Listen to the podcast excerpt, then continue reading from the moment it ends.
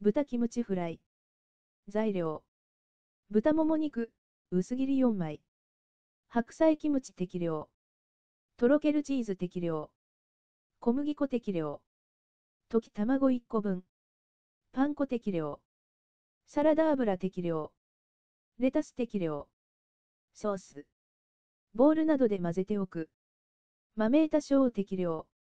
ウスターソースだいさじいち。作り方。いち白菜キムチは汁気を切っておく。